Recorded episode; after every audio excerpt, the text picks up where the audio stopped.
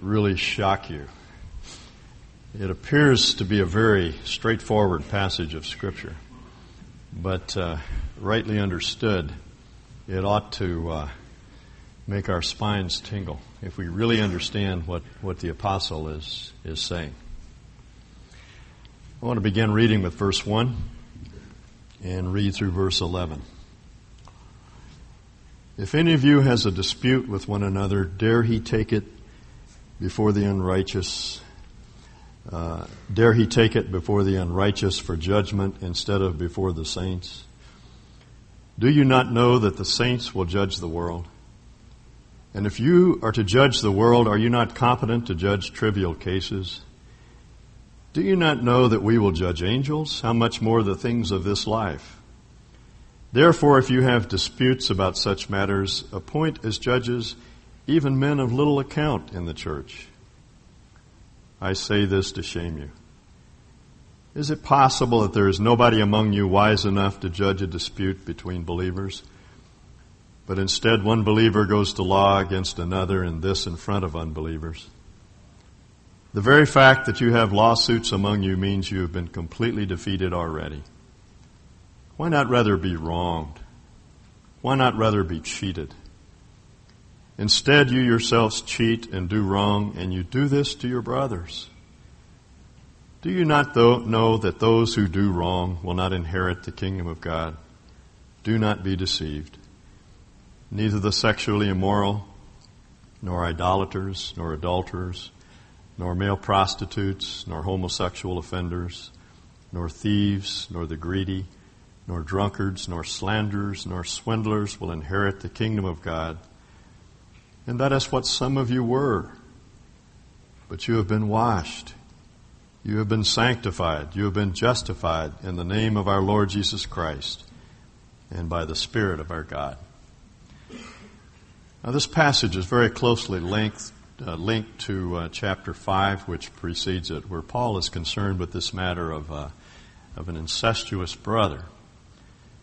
Uh, this man was uh, sleeping with his uh, father's wife. That's the way Paul puts it, which would suggest that uh, she was his step stepmother. And uh, the church was doing nothing about it. They were simply glossing over this affair. And Paul, Paul speaks to it very directly. He says, "You must do something about this brother."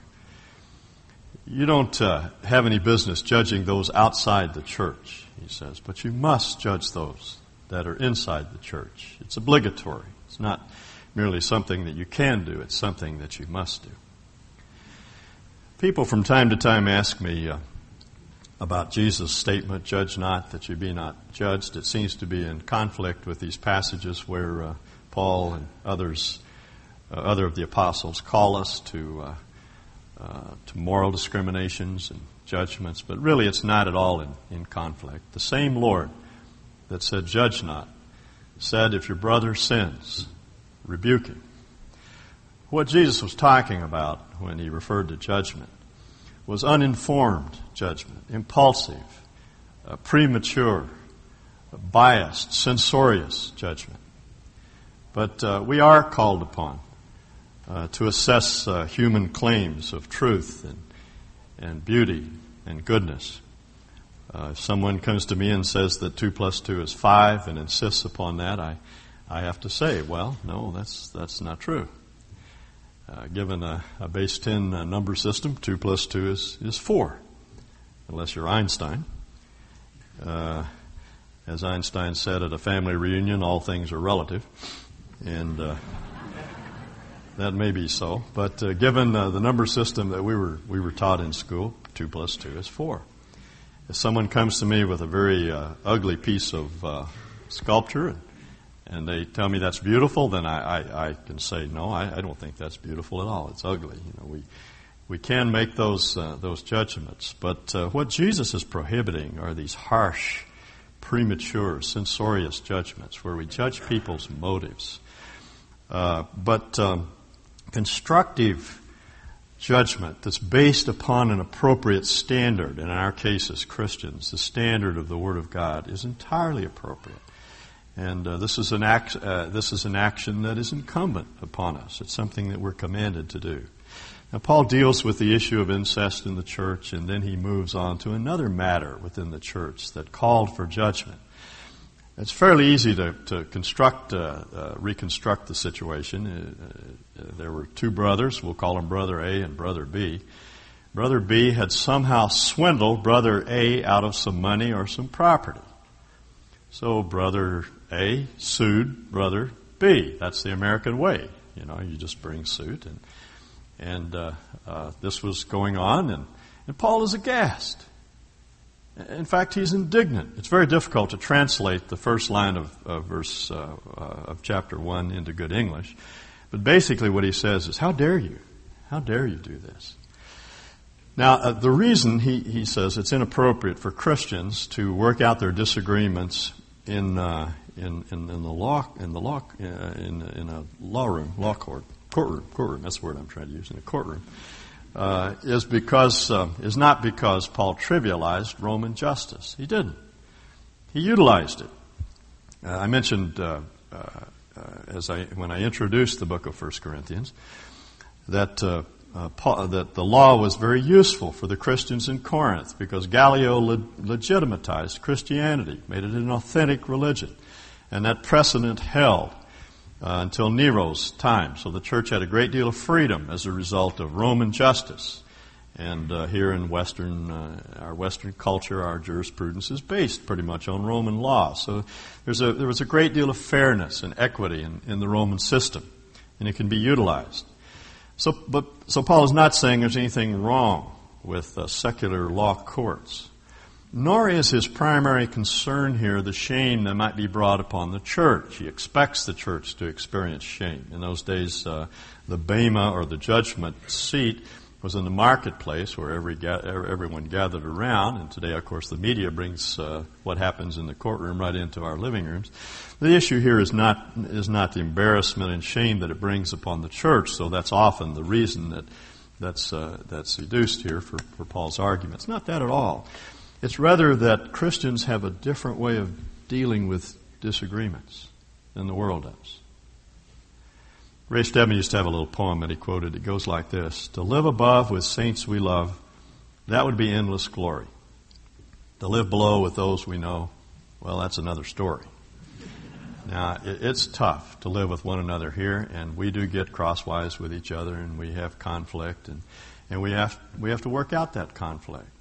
And Paul is not saying here that, that Christians shouldn't have conflicts. They do. We live in a fallen world, and we ourselves are fallen creatures, and we're going to run afoul of each other every once in a while, and that's okay. We have to we have to work out those conflicts. But what Paul is saying is that there's a way to resolve conflict internally that's much better than you're going to find out there in, in the world.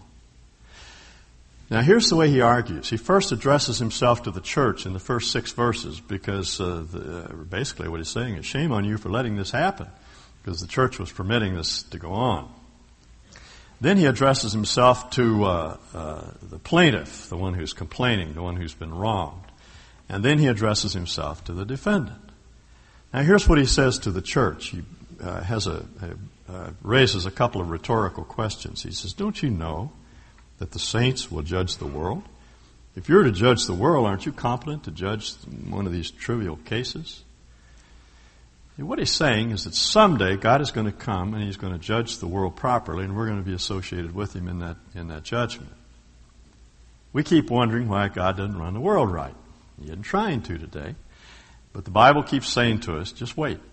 Just wait. One of these days, God's going to take off the wraps, and then he's going to, he's going to set everything right, and Paul, as Paul puts it in 2 Timothy, if we have endured with him, we shall reign with him. In other words, if we have attached ourselves to him and uh, acknowledged his lordship, uh, then we belong to him. We've been regenerated, and we're going to sit on thrones with the uh, with the apostles and the prophets, and we're going to judge the world. And Paul is saying, look, if you have wisdom to judge the world, certainly you can take care of one of these trivial uh, conflicts within within the fellowship. And then he enlarges the argument. He says, "You're going to you're to judge angels.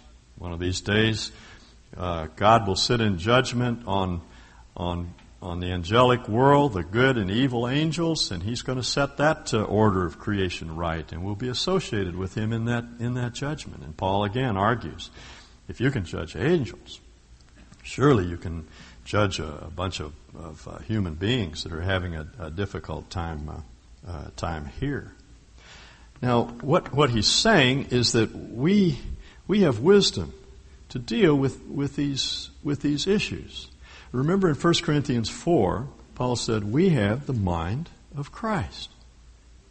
Now, it doesn't come to us in a vacuum, it comes in Scripture. If we're men and women read the Scriptures and take them seriously and make them a part of our life and our, and our thinking, order our lives according to Scripture, then we have wisdom enough to deal with any problem that develops within the fellowship. More wisdom, as the writer of Proverbs puts it, than your teachers have. More wisdom than the attorneys have out there. More wisdom than the juries have. More wisdom than the judge has. More wisdom than the Supreme Court has.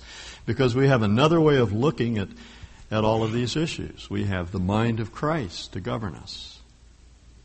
Uh, several years ago, I was sitting in our living room, and our oldest son Randy came in and picked up a Reader's Digest that was laying on the coffee table, and he opened it, and, and, in that Reader's Digest was a test that was uh, given to people trying to get into Mensa, you know, the organization for people of extremely high intelligence. And so there was a kind of a sample test that you could take to see if you could qualify for Mensa.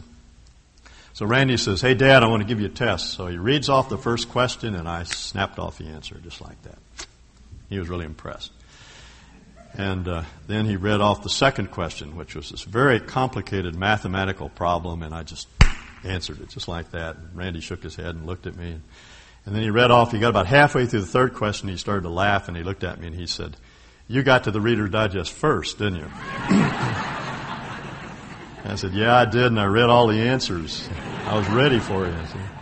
Well, he knows me well enough to know that uh, I don't qualify for Mensa, but uh, uh, I'd, I'd read the book. See, I, I, had the wisdom to answer those questions. That's that's what Paul is saying. It's all there in the book, and we have the capacity to work these things out. So he says, what what you ought to do. a bit of irony here. He says, pick the church dunce. That's really what he means when he says, pick the person who is least esteemed within the body and uh, ask him to be a third party to work out one of these disputes because the church dunce, that is a man or woman of the word, has more wisdom than you're going to find out there in, in the world. And uh, he says, Look, isn't there at least one wise man, one wise woman that can sit down and, and work this thing out? See, that's the way we ought to solve problems within the body of Christ. If you're having trouble with a brother or sister in this body, don't take it out there for judgment. Find one wise man or woman to sit down with you and, and work it out. See, don't bring suit against that person. Don't damage them in that way. Don't damage yourself. As he goes on to say, even if you win out there in the law courts, you've lost. It's a Pyrrhic victory. Don't, don't do that. Just work, you, we can work these things out, he's saying. Now that's his word to the church. And I think as a church we ought to give some serious thought to some kind of uh, Christian uh, system of advocacy and, and uh, uh, uh I don't know exactly what to call it. Uh, put together some mediators, people that can serve in this capacity who are available to help you work out problems. I want us to do some serious thought about, about that because that's the, that's the biblical way. Now he addresses himself to the uh, plaintiff, the one who's been damaged, the one who is uh, complaining, the one who is uh, bringing uh, this uh, suit. He says, Look, why, why, why not rather be wronged? Why not rather be cheated? Now, see, that, that's the kind of wisdom that you're not going to hear out there in the courtroom. They're not going to say to you, it's all right to, to, to, to lose. It's all right to suffer loss. It's all right to be defrauded of your money. It's okay to have a piece of property taken, taken away from you. It's all right. It's just, it's just, it's just money. You know, that's the, that's the medium of exchange down here, but it doesn't have any eternal value. It's just a piece of dirt that you're fighting over, see? A piece of property. It doesn't amount to anything. The, the, the, most valuable commodity in, in, in this world is people. That's the only eternal commodity. That's the only thing that's going to go on forever. It's far better to allow yourself to be cheated out of, out of some money in order to minister to someone else and, and, and to their needs. So it's okay to suffer loss. See? we, we get all mixed up. We, we begin to buy into the world's system of values, and we think what really matters is what we amass here. It's what we, it's what we pile up in this earth that, that matters. It's just paper money, see. As Chuck Swindoll is, is fond of saying, I never saw a U-Haul behind a hearse. You can't take it with you. Our family used to be uh, Monopoly freaks, and we used to play Monopoly. We used to have these Monopoly games that would go on for like weeks. And, and, and I only won one Monopoly game in the whole time that we ever, ever played. But I won big. I, I was a billionaire. I had three or four hotels on Park Place. But the day came when we had to fold up the Monopoly set, put it away, and I came back to reality. You know, I didn't drive a Rolls Royce. I drove a junky Honda, and, and, I, and I lived in a very ordinary house. I didn't have hotels on well, you get the point. One of these days we're going to stand before the Lord with all this paper money in our hands, and God's going to say it's a wonderful performance, but now the monopoly game is over. And we're going to get down to reality. See? We, we, we pave our streets with that, with that junk here. And that's what we got to get that straight, see, because the world is telling us that we only go around once. And if you don't go for the gusto here and you don't get it big here, then you're not going to get it. But you see, we're not going to take it with us. What we are going to take with us are the souls that we've invested in. That's why Jesus said, make friends with, with mammon so that when you get to heaven, they'll greet you. In other words, invest your money in people. Invest your money in, in what God is, is doing within His kingdom to, to build the lives of people. Don't, don't worry about the here and now, see, because it's all going to pass away. And once we have that perspective, we can, we can look at a situation and say, well, okay, so I'm being defrauded. Big deal. You know, one of these days I'm going to move into another sphere of reality where this, this doesn't matter. I have a friend that actually took that step. Um, he he uh, fell encroached on his property, put a fence 10 feet on, onto his property. Went over and complained. He said, look, this is my property. The guy said, tough darts. That's where my fence is. That's where it's going to stay. Turned out the fellow was a Christian. And they tried to work it out, and they even brought in a third party to work it out, and they couldn't work it out. So my friend just said, "Ah, you can have it. It's just a piece of piece of ground." So he finally gained title to it by adverse possession. It was his land. He never said another word about it. Just just piece just a piece of dirt. That's all. Why get all hot and bothered over a piece of ground when a person's life and their spiritual well-being is at stake? That's what I say. You're not going to get that kind of justice out there in the world. They're not going to tell you that that this is a wisdom that comes from above. Now, he, he says to the, uh, the one we'd call the defendant, the one who's being sued, he says, look, you cheat and you do wrong. I'm reading verse uh, 8. You yourselves cheat and you do wrong, and you do this to your brothers. Now, he uses a plural here because I think he's talking to others within the church. It wasn't just this one individual. He's generalizing from this. But I want you to notice how he eases into this argument. Slips up on our blind side. Verse 9, and we often don't connect what, what follows with what precedes, but it's clearly connected. The word that's translated wicked here in the NIV is the same word, it's the noun form of the verb that's translated do wrong in verse, verse uh, 8. You cheat and you do wrong. Do you not know that those who do wrong, we could say wrongdoers, will not inherit the kingdom of God? You understand what he's saying? If you can cheat your brother and cheat your sister, and you feel no remorse over it, God is not speaking to your heart about that, and you don't feel guilt, and you're not willing to, to repent of that sin and, and do what's right, you may not be a Christian. That's what he's saying. Now, he's not saying that if you do that, you might lose your salvation, because I'm convinced the Scripture does not teach that you can lose your salvation. But he is saying that there are people who look very good for a long period of time and who seem to be Christians they go under the guise of Christianity, but they have a heart that's never been submitted to the lordship of Christ. And uh, that uh, that uh, failure in lordship will begin to show up in, a, in, in, a, in, time, and often it'll show up in something just like this: an unwillingness to repent of of some sin in their life that's deep seated and long lasting. Nor is he talking about sin that we might fall into. He's talking about sin that we cling to, sin that we defend, that we justify. And he's saying if you can go on living in clear violation of the will of God, you are probably not a Christian. So you better take a good, hard look at yourself. It's not that Christians merely have a higher standard, though that is true. It is not that Christians merely want to be righteous. That's not the point. It's, it's really what John is saying. He who is born of God does not keep on sinning. If you have the life of God in you, if I have the life of God in me, that life bubbles up and it torments us when we're living in sin. We cannot live with it. We have to deal with it.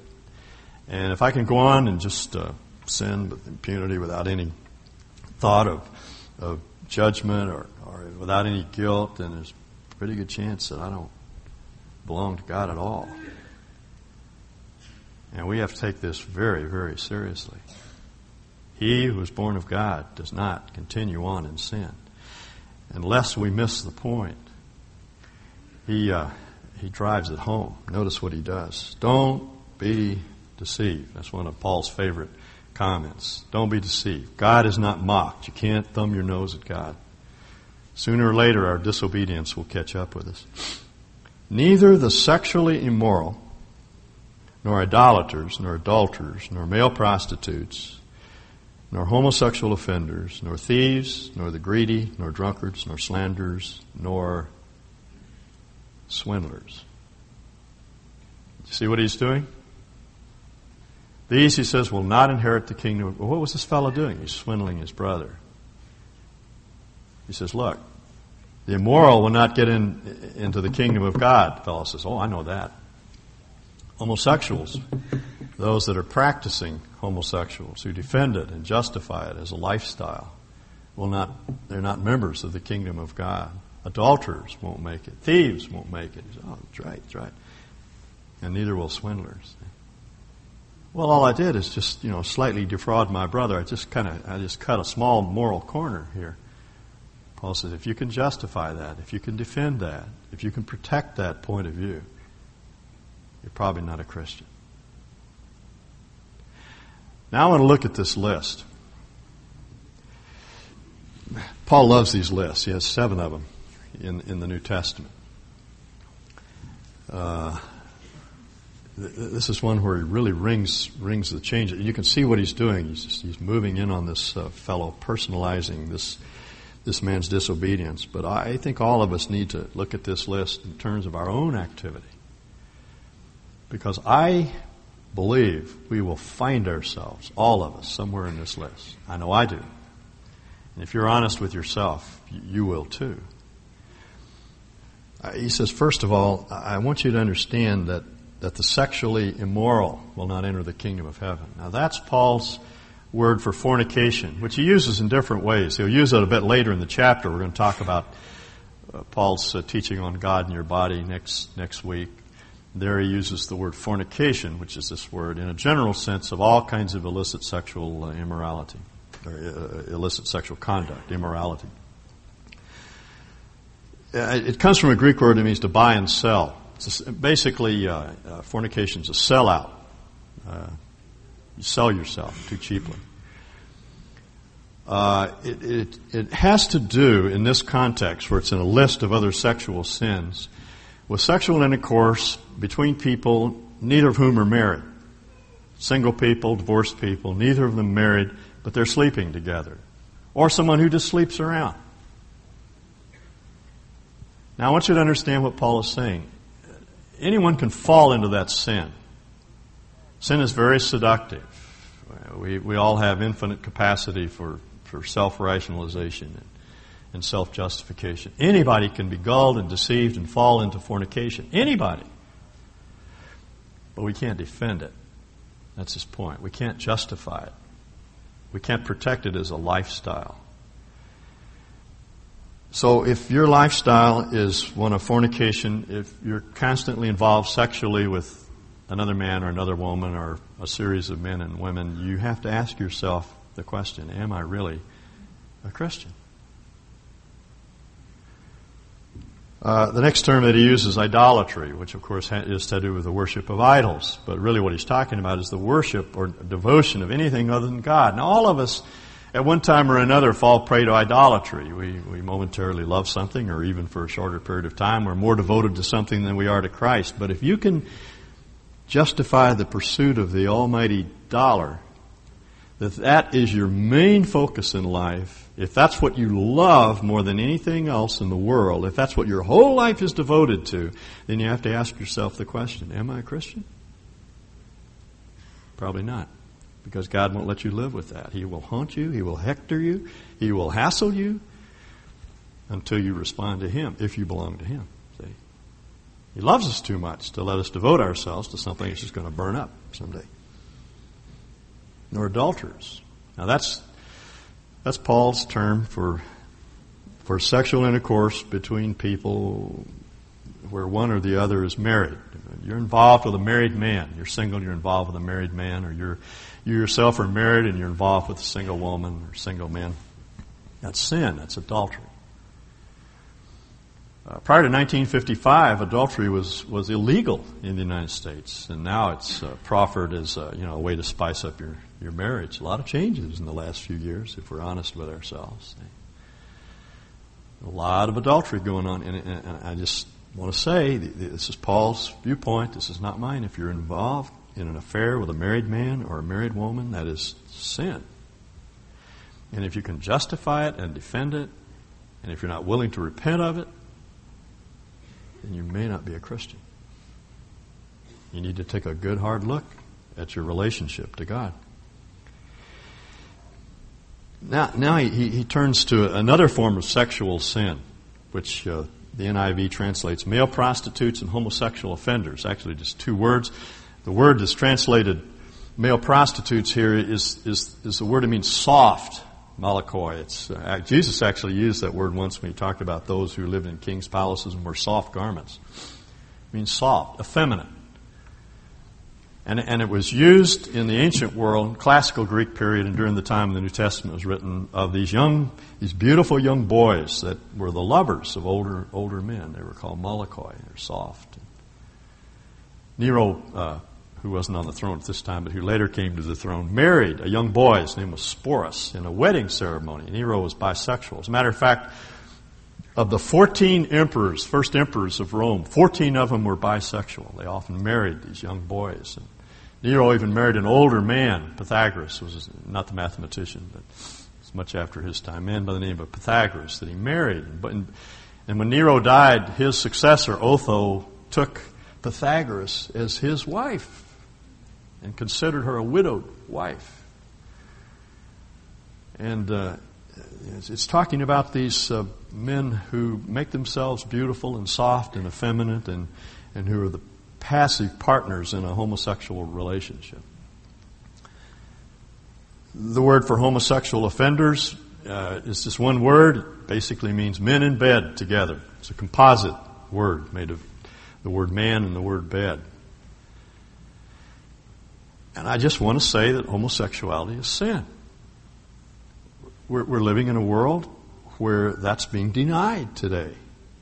No one knows any longer what preferences are, are preferable, see. But homosexuality is sin. The Bible says it is. All forms.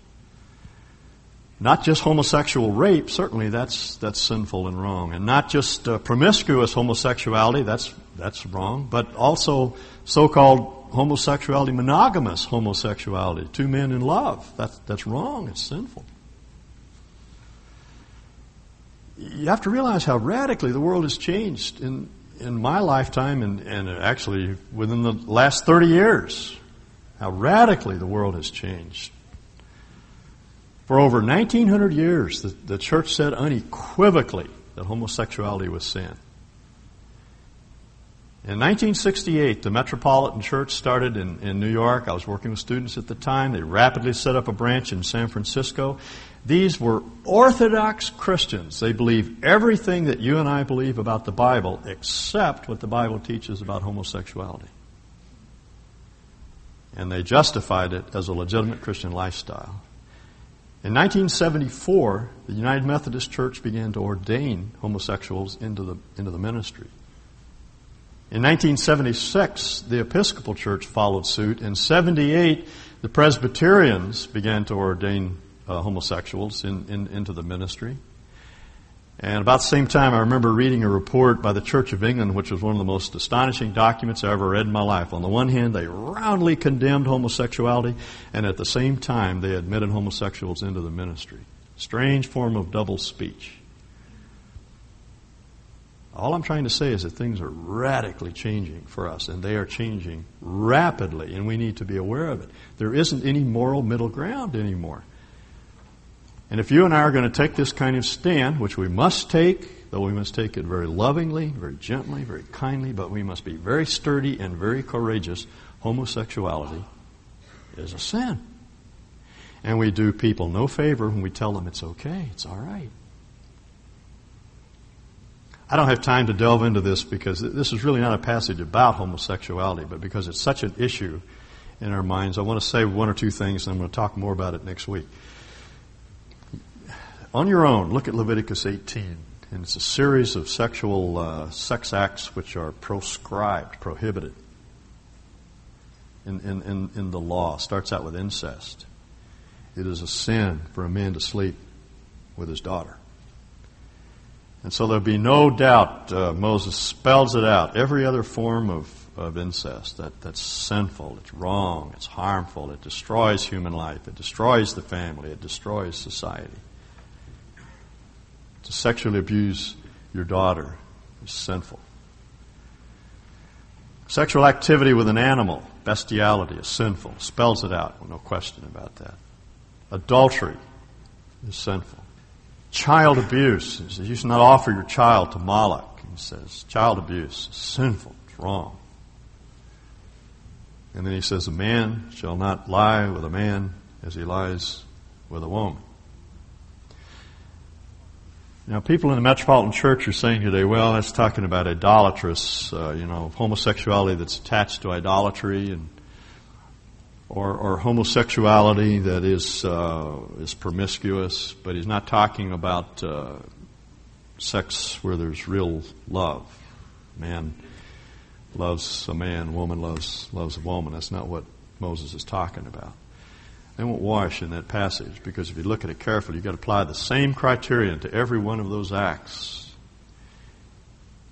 You could say, if you really love your child, it's all right to molest him or her. If you really love uh, the person that you're having an affair with, it's all right to have adultery. Say, it just doesn't wash. And then you turn to Romans 1, and Paul says that homosexuality is the most degrading thing you can do to yourself. It's not the worst sin in the world. Spiritual pride is the worst sin in the world. But it is the most degrading, dehumanizing thing you can do. You just destroy yourself. You just begin to unravel, he says. Men with men committing shameful acts. Women with, it's the only place in the, in the New Testament where, where lesbianism is, is considered. Women with women committing shameful acts, he says. It's, not, you know, it's against created order. It's a part of a fallen, uh, the fallen order. It's not right. It's wrong. And it just erodes away the fabric of, of society. It's interesting, Will Durant pointed out long ago that the two marks of a degraded society are immorality and violence. And Paul says in, in Romans 1 that, that really everybody knows about God. Everybody knows about God. You can't even curse convincingly without using God's name. You know, it doesn't work to curse in the name of natural selection or something. You, you got to. Everybody knows about God. But everybody suppresses that knowledge about God. Apart from the grace of God, we all push it out of our minds. And so God lets us have what we want. And we begin to disintegrate. And one result is immorality, which he spells out not only in terms of heterosexual sin, but also homosexual sin, and violence, terrible violence. Boy, you know, you, you look around our world today, that's what, that's what we're seeing. That's what characterizes America today, sex and violence. And even Durant, who, who is not a Christian as far as I know, says that that's a sign of a society that's just disintegrating and, and falling apart. It's what Paul said in the first century. It, it, it, it, it is a violation of created order. It, create, produces tremendous chaos in, in society. And so we as Christians have got to take a stand. We have to be loving and gracious and kindly, and we have to distinguish between the sinner and the sin. God loves the sinner and he hates sin. Our Lord hung out with prostitutes and, and, immoral people, and I assume with homosexuals because there were a lot of homosexuals in those days. He, he loved them as people, but he always confronted their sin. Eh? Believe me, we do people no favor when we excuse what they're doing. There are a number of efforts these days to excuse people's gayness on the basis of hereditary elements. And uh, as you may know, there are a couple of studies. Those of you that are scientists that have looked at those will probably have to say they're they're badly flawed. They're not really good studies at all. But but even if even if it's so, even if it's true that there's some genetic flaw that that results in homosexuality, just as there, as there may be some genetic flaw that predisposes people toward alcoholism. I can't judge whether that's true or not, but there are some studies that seem to indicate that. It's all part of our fallenness. And, and we don't have to fall in with our fallenness. We don't have to move against God's created order. There, there is a way out that we'll, we'll talk about in a moment. Let's, let's proceed on because this passage gets even more convicting. Paul says, neither the sexually immoral, nor idolaters, nor adulterers, nor the effeminate, nor homosexuals, nor, nor thieves, thieves, nor the greedy, that's the word for, for covetous. I suspect Paul may have had in mind this, uh, the gentleman who was, uh, who was defrauding his, his brother here, because that's usually what's behind fraud. But I think he may have also had in mind the brother who was defrauded, because often our desire to redress that wrong is driven by covetousness and greed. Remember that incident where Jesus was talking to the crowds and uh, someone shouted to him out of the crowd, Make my brother share the inheritance with me. And, and Jesus said, Wait a minute, who asked me to be a judge between you? His point is not that he, he didn't want to take that role, it's that this is something that need to be, needs to be worked out within the within the family. Later in the same chapter, he says, you know, if you have a problem with your with someone, you work it out before he takes you to the to the judge, because God's going to exact the last penny, whether the judge does or not. That's that's his point. Says, I am not going to get mixed up in this family matter. This is something you, you can work out. Then he turns to the whole crowd, and here are these two men over here. They're squabbling over the inheritance, and he says to the whole crowd, "Beware of greed." And what he does is what he always does. He just scoots right down to the bottom line. And he points out that what usually drives us in, in, in a suit of this nature when we're trying to redress some wrong is not the, the quest for justice, but greed. It's avarice, covetousness. So Paul says, look, if you have a problem with greed, you need to repent of that. And, and, and if you don't, you, you may not be a Christian nor drunkards. If you're an alcoholic, you may be an alcoholic because of something that happened to you in childhood. It may be the result of heredity. It may be the, insult, the result of environment. It may simply be an addiction or habituation that, that, that was generated out of a one time thing. And I can't speak to that issue, but I can say that if you, you are an alcoholic, that's sin, and you need help. You need to face the the, the sin itself, call it what God calls it, and get help for that condition. There is help available for you out there.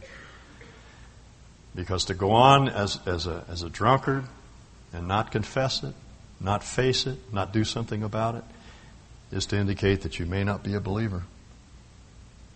Not drunkards, not slanderers, gossips. Oh my goodness, does he ever step on our toes there? If we're talking about others, we're bearing false witness, we're speaking against others and slandering them, and we can justify that as a lifestyle and not feel guilty when we do it and not try to redress that wrong, not ask for forgiveness when we've spoken against someone, may not be a Christian, Paul says. And then finally, swindlers. This is his bottom line. This is what brings it home to the to the man that uh, is in view here. Now, I want to say again that Paul is not talking about people who fall into these sins, because we all, from time to time, are guilty of one or more of these, of these sins. And I don't want you to walk out of this place feeling that, that somehow because you've committed one of these acts that you're disqualified in God's eyes. He's wonderfully forgiving. He's wonderfully gracious. We're not talking about sins that, that we stumble into, to use Paul's word. We're, we're talking about hardcore rebellion. We're talking about those who, who clearly perceive that what they're doing is a violation of God's will and who defend it and justify it and cling to it and who will not repent of it, you see. But he is saying that if we can live with any of these sins, that we probably do not have the life of God in us. So what must we do? Well, first of all, we must recognize the, the condition. Call it what it is. The word for confession means basically to say the same thing as, and uh, confession is saying the same thing that God says about our sin. If you're, if you're hooked on pornography, you need to say that is sin. If you're living with someone who is who's not your mate and and you're living in a fornicacious relationship, you need to say that is sin. If you're gay, you, you just have to say that is sin. If you're swindling someone, if you've been dishonest, if you, you have a lifestyle of lying and cheating and wronging others, then you need to take a good hard look at that and say that's sin and then repent of that evil. Repentance means to change your mind about it. You're going in this direction, change your mind, and you go in that way. You may or may not feel any emotions when you make that change, but it's just recognizing that what what God says is right and what I'm doing is wrong, and I'm going to follow God no matter what it costs me. Now, it may be because of your background or something that's that's genetic that, that you're going to struggle with this condition to the to the end of your of your days. I I think one of the most difficult things for a homosexual is to change their sexual orientation. I know gays that, that have never had any interest in people in the, of, of, the opposite sex. They're always attracted to the same same sex. My word to you is is uh, to do what other what heterosexual singles have had to do, and that is just just live a single celibate life. It may be the only answer for you you, you may not be able to change your orientation, but you can change the acts, the actions. It's the homosexual actions that are sinful. You may not be able to do anything about the proclivities and the tendencies and the urges, but you can, you can begin to do something about, about the acts. See? As I say, it's no different than a heterosexual single who decides to be single and celibate. Somehow we've gotten the idea that if we aren't sexually satisfied, we'll never be satisfied. That's not true. Look at our Lord who throughout the 31 years of his life was single and celibate and fully satisfied. Oh, there may be pain and loneliness. The urges are still there, but you can, there's a, there's substantial satisfaction in this world. And as we're going to see in a couple of weeks when we, when we look at, at, at chapter 7, celibate life is a gift from God. People have, have time, discretionary time, and money and energy to invest in in, in the kingdom of God, uh, just as our, as our Lord did. See. I want to read something to you. I, uh, a friend of mine who is a physician passed this on to me. It, it came from uh, a physician who, who is gay. Uh, just read part of it. He said, As soon as I saw this particular patient lying on his bed, I, kn- I, I knew that the agony of the thorn was going to start all over again. The young man had presented with a pyrexia of unknown origin, and I was sent to see him. At 18, good looking, well built, and intelligent, he fitted well into what may be described as the Greek god category. And so I carefully examined him, felt the smooth, enlarged glands in his neck, palpitated his abdomen methodically for any liver or splenic enlargement, and looked into his bright steel blue eyes, and I wondered if he had any idea at all of the way I felt about him. Did he know the waves of emotion he was firing in me? Was he conscious of the quickening of my pulse and the slight tremor of my hands? I doubt it. This is not the first time I've had to, to cope with such an internal crisis. And God over the years has given me more than adequate grace to come through these trials without anyone being aware of the struggle within. I've been conscious of a homosexual trait since I was at secondary school, though it has waxed and waned throughout my life, and many times I've pled with the Lord to take it away from me and perhaps one day he will.